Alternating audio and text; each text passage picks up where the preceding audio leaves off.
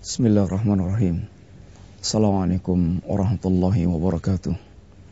Innal hamdalillah wassalatu wassalamu ala Rasulillah wa ala alihi wa ashabihi wa mawalah. Wala haula wala quwata illa billah ma ba'd. Para pemirsa yang rahmati Allah Subhanahu wa taala, alhamdulillah kita kembali berjumpa dalam sebuah kajian akidah, silsilah akidah, sebuah kajian yang cukup mendasar bagi seorang muslim yang selayaknya setiap kita kaum muslimin dan muslimat mengetahui tentang perkara akidahnya karena merupakan sebuah akar dari permasalahan agama dia merupakan pondasi bagi bangunan agama dia dan merupakan asas dalam seluruh amal yang dia lakukan. Masalah muslimin, para pemirsa yang rahmati Allah taala, kita telah membicarakan bagaimana akidah memiliki dampak yang sangat luar biasa dalam permasalahan ini ujian, dalam permasalahan teguhnya seorang di medan ujian. Allah Subhanahu wa taala telah menjadikan kehidupan kita merupakan bala, merupakan fitnah, merupakan ujian yang Allah timpakan pada setiap kita semuanya. Yang mau tidak mau kita akan berada di tengah-tengah lautan ujian dari Allah SWT. Baik ujian itu yang menyenangkan atau ujian itu yang menyusahkan, semuanya merupakan bagian ujian Allah Subhanahu wa taala. Maka lihatlah siapakah yang akan memenangkan dan akan sukses dalam mengarungi lautan ujian tersebut. Siapakah yang akan betul-betul keluar sebagai pemenang yang dia akan berbahagia dengan ujian yang ditimpakan oleh Allah Subhanahu wa taala. Kehidupan kita apalagi seorang mukmin jelas tidak akan pernah dipisahkan Allah SWT dengan ujian. Sebagaimana Allah katakan Alif Lam Mim Ahasiban nasu aysraku ay yaqulu amana wa hum la yuftanun. Wa laqad fatana alladziina min qablihim fala ya'lamanna Allahu alladziina sadaqu wa la ya'lamanna al-kadzibin. Alif Lam Mim Apakah manusia menyangka dia akan biarkan begitu saja dia mengatakan beriman, kami beriman kepada Allah SWT? Wahum la yuftanun, kemudian mereka tidak akan diuji oleh Allah SWT. Sungguh kata Allah, walaqad fatanna alladhina min qablihim fala ya'lamanna Allahu alladhina sadaqu wa la ya'lamanna al-kadhibin. Sungguh orang-orang sebelum mereka telah diuji oleh Allah yang dengan ujian itu Allah akan melihat, Allah akan mengetahui dan Allah mengetahui segala-galanya.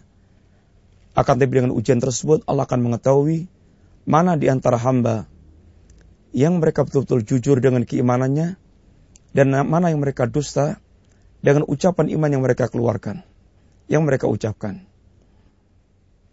Rasulullah Sallallahu Alaihi Wasallam ketika melihat semua keadaan manusia dalam menghadapi ujian, sungguh Rasulullah SAW memberikan pujian kepada orang-orang mukmin mereka orang yang tangguh dalam dalam mengaruhi ujian, dalam mengalungi lautan ujian yang Allah Subhanahu wa taala timpakan kepada manusia. Nabi katakan ajaban di amril mukmin sangat mengerankan perkara seorang mukmin. Inna amrahu kullahu lau khairun. Semua perkara yang dimilikinya baik. Tidak ada yang buruk dari setiap perkara yang dia jumpai. Apa yang dimaksudkan dengan kebaikan yang Rasulullah SAW katakan tentang kehidupan seorang mukmin? Yang Nabi katakan ajaban, hebat, jempolan, luar biasa, mengagumkan. Itu sikap hidup yang mereka miliki. In asabatu sarra'u syakara, fakana khairun lah. Fakana khairun lah apabila menimpa kepada dia berbagai macam kenikmatan yang melonggarkan, yang menyenangkan, yang melapangkan dada. Dengan semua nikmat yang dia dapatkan itu dia bersyukur kepada Allah SWT. Maka dengan bersyukurnya itu adalah kebaikan bagi dirinya. Adalah baik bagi dia. Wa in asabatu darra sabara fakana khairan lah apabila tertimpa kepada apabila menimpa kepada dia musibah, dharra, kesempitan, kesulitan, maka dia pun bersabar dengan perkaranya, maka itu baik bagi dirinya. Maka seorang mukmin sungguh luar biasa kata Nabi dalam menghadapi setiap yang ditimpakan Allah Subhanahu wa taala baik dia mendapatkan nikmat dengannya dia akan bersyukur kepada Allah SWT atau dia mendapatkan musibah dengannya dia akan bersabar kepada Allah Subhanahu wa taala dan itu perkara yang dimiliki setiap mukmin yang betul-betul beriman kepada Allah Subhanahu wa taala dan tidak akan pernah dimiliki kehidupan seperti ini oleh orang yang mereka tidak beriman kepada Allah. Walaysa daka illa lil mu'min. Dan tidak akan pernah dimiliki pola hidup seperti ini kecuali oleh orang yang mereka beriman kepada Allah Subhanahu wa taala. Ma'asal muslimin rahimani wa rahimakumullah. Marilah kita sekarang menengok contoh-contoh dalam lapangan kehidupan nyata yang telah berlalu dari kehidupan para salaf kita bagaimana mereka tangguh dalam ujian yang telah diberikan oleh Allah kepada mereka. Kehidupan para sahabat cukuplah bagi kita teladan. Generasi yang telah dipuji oleh Allah Subhanahu wa taala. Yang mereka dikatakan yang dikatakan Allah, ulaika humul mu'minuna haqqan. Mereka lah orang-orang mukmin yang hak, orang-orang mukmin yang sebenarnya. Ulaika humul muflihun. Mereka itulah orang-orang yang telah beruntung dengan kehidupannya. Khobab ibni al-Arf, salah seorang sahabat Nabi Shallallahu Alaihi Wasallam, bagaimana dia disiksa oleh tuannya sampai dia kulitnya melepuh, dia dipanggang, dia dijamba, dia dipanaskan, dan dia termasuk para pemula, termasuk di antara para pemula yang mengikuti dakwah Rasulullah SAW. Satu saat, kepedihan yang dirasakan oleh Khobab, kesedihan, kesulitan, penderitaan yang dialami oleh Khobab ibni Al-Arf. Ketika dia melihat Rasulullah SAW sedang bersandar di Ka'bah, maka Khobab seakan memberikan keluhan, menyampaikan keluhan kepada Nabi SAW Ala tang tangsir lana. Ala tastangsir lana. Ya Rasulullah, tidakkah engkau memberikan pertolongan kepada kami? Ala tad'u lana. Tidakkah engkau mendoakan untuk kami ya Rasulullah? Rasulullah SAW. Para pemirsa yang rahmati Allah. Bukan kemudian tunggulah ya habab. Akan saya bawakan sekelompok orang. Tunggulah ya habab. Akan saya bawakan sekian banyak sekian pasukan untuk membalas penderitaan Anda. Rasulullah tidak memberikan pendidikan yang demikian pada Khabab. Akan tapi bagaimana Nabi memberikan pendidikan pada Khabab? Apa kata Nabi? Qad kana fiman قبلكم يؤخذ الرجل فيغفر له في الأرض فيجعل فيها ويؤتى بالمنشار فيضاء على رأسه فيجعل نصفين ويمشط بالأمشاط الحديد دون لحمه وعظمه ما يصده عن دينه. Walakinakum kemudian Nabi mengatakan di antara di antara perkataan Nabi sallam beliau mengatakan wahai habab Ketahuilah, sesungguhnya orang-orang sebelum kalian ada di antara mereka yang disiksa, yang mereka ditanam, mereka ditanam di tanah, yang mereka kemudian diletakkan di atasnya mensyar, gergaji, yang kemudian dia dibelah menjadi dua. Dan tubuhnya disisir dengan sisir besi. Hingga memisahkan antara dagingnya dan tulang belulangnya. Lalu Nabi memberikan kalimat-kalimat yang menjadikan khobab memiliki keteguhan dan memiliki kekuatan dalam keimanannya. Apa kata Nabi? Wallahi la yutimannallahu hadal amra hatta yasira raqibu ila san'a min san'a ila hadral maut la yakhafu ila Allah wala dhib ala ghanami walakinnakum tastajilun Demi Allah kata Nabi Allah Subhanahu wa taala pasti akan menyempurnakan urusan agama ini. Ini memenangkan agama Allah SWT. Agama Allah akan luas, akan menang, akan menguasai. Sebagaimana dalam hadis yang lain Nabi mengatakan di antaranya, La yablughanna hadzal amru ma balagha al-lailu wan nahar. La yatruqullahu baita madarin wala wabarin illa adkhalallahu hadzal din bi'izzin azizin wa bidhullin dhalilin izzan yu'isuhullahu bihadzal islam wa dhullan yudhilluhullahu bihadzal kufra. Allah mengatakan pada Habab, ya Habab, Sungguh demi Allah, Allah akan menyempurnakan agama ini. Dalam hadis yang Nabi mengatakan, benar-benar perkara agama ini akan sampai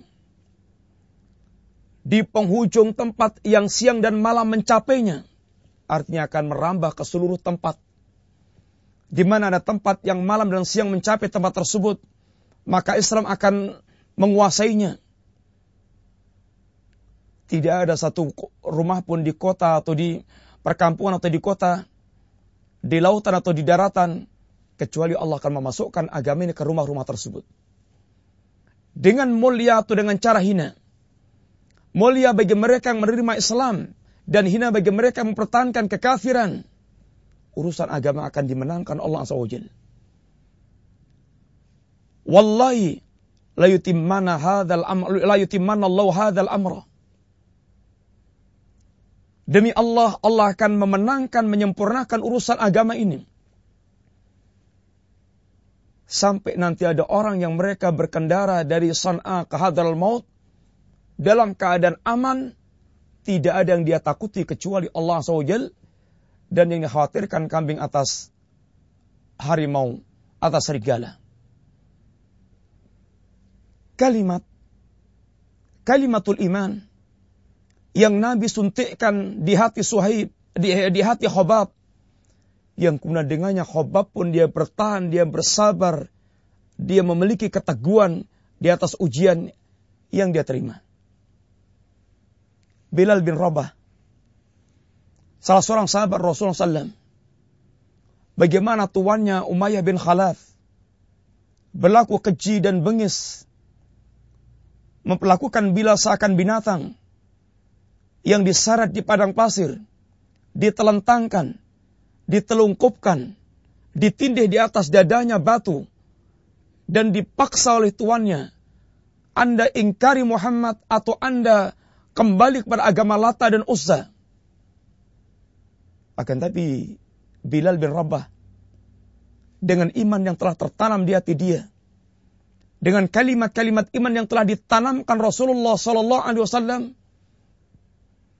Bagaimana Khobab, bagaimana Bilal bin Rabah.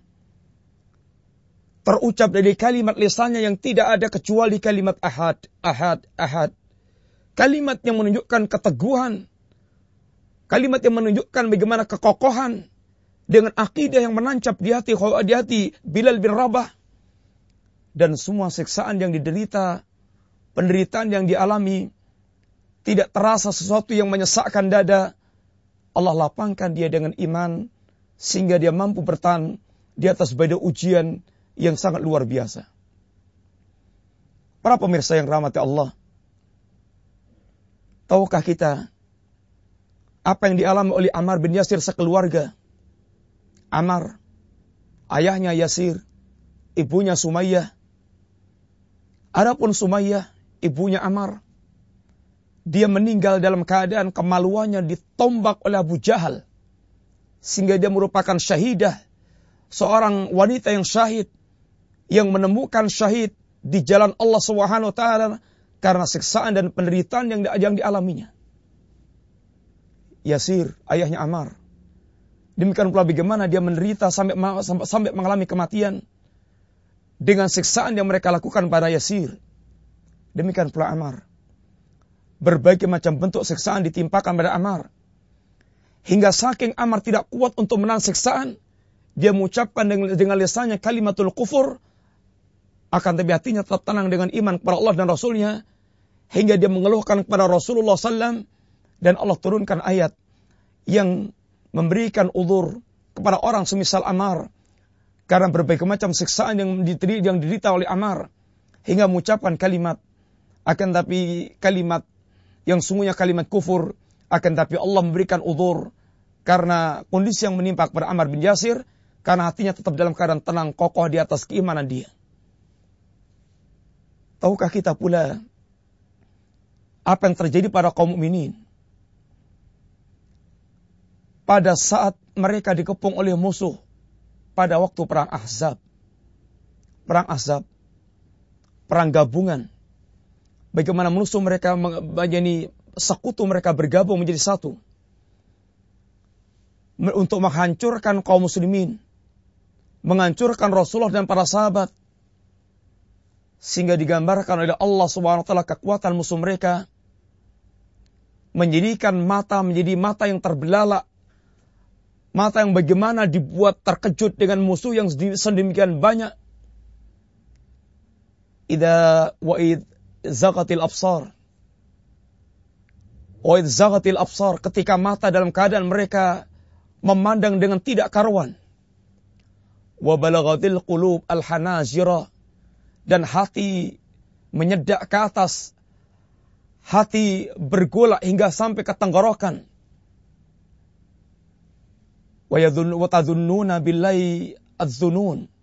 Dan kalian menyangka kepada Allah dengan sangka-sangkat yang berbagai macam sangkaan gambaran yang menunjukkan dahsyatnya suasana, hebatnya keadaan yang tidak terbayangkan dia akan bisa mengalami kemenangan.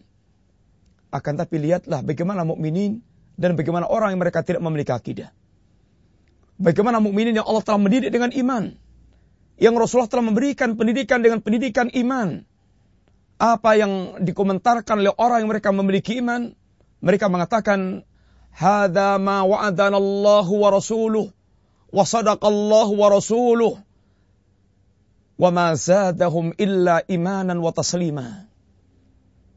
Hada ma wa'adana Allah wa rasuluh. Ini semuanya yang telah dijanjikan Allah dan Rasulnya. Inilah janji Allah dan Rasulnya. Wa Allah wa rasuluh. Dan benarlah Allah dan Rasulnya. Dan tidaklah bertambah pada diri mereka kecuali keimanan. Akan tapi lihat, apabila demikian orang mereka memiliki iman, hatinya penuh dengan iman, tertancap keimanan. Perhatikan orang mereka tidak memiliki iman. Perhatikan orang munafik yang hatinya kosong daripada iman. Ketika mereka melihat musuh yang sedemikian rupa keadaannya, apa katanya? Ma wa'adanallahu wa rasuluhu illa ghurura. Tidaklah janji Allah dan janji Rasulnya kecuali tipuan semata-mata. Lihatlah perbedaan yang terjadi. Antara orang hatinya ada iman, ada akidah. Dan orang mereka tidak memiliki iman dan tidak memiliki akidah. Perbedaan baina sama wal ard. Perbedaan antara langit dan bumi. Dan musibah kubra yang menimpa umat ini adalah meninggalnya kekasih yang paling mereka cintai yaitu Rasulullah Sallallahu Alaihi Wasallam.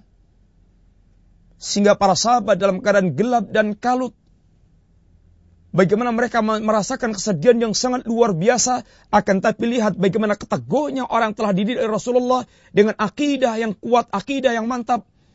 Abu Bakar As-Siddiq radhiyallahu anhu dengan tegarnya bagaimana membangkitkan dan mengingatkan kepada manusia di tengah-tengah musibah yang sangat besar yang menimpa para sahabat Nabi wafatnya Rasulullah, manusia yang yang sangat mulia, yang mereka sangat mencintainya, maka Abu Bakar dengan tegarnya, dengan iman yang tegarnya, mengatakan di depan manusia, Ayuhan nas, man kana ya'budu Muhammadan fa inna Muhammadan qad mat.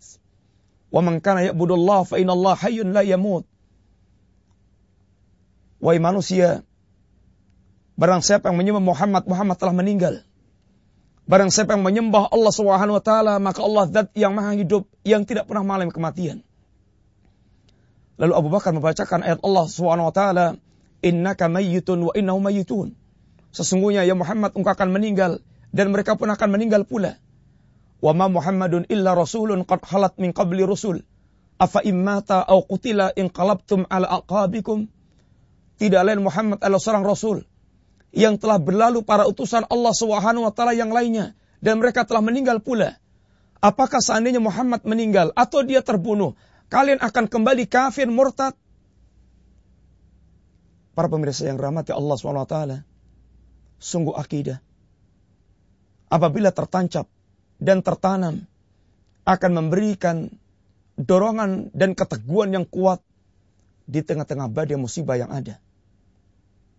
Sehingga hendaklah setiap kita memperhatikan akidah kita, mendahulukan dalam membangun Islam dengan membangun akidah kita, karena itu merupakan pondasi yang akan akan yang akan menjadi penopang segala kemegahan bangunan amal yang akan kita bangun ini berada dari bangunan Islam. Mudah-mudahan Allah SWT menjadikan di antara kita sebagai pemilik akidah yang sahihah, tumbuh berkembang di atas sikap istiqamah, dan menjadikan kehidupan akhir kehidupan kita husnul khatimah. Semoga bermanfaat. Wassallallahu ala nabiyyina Muhammadin wa ala alihi wa sahbihi wasallam. Assalamualaikum warahmatullahi wabarakatuh.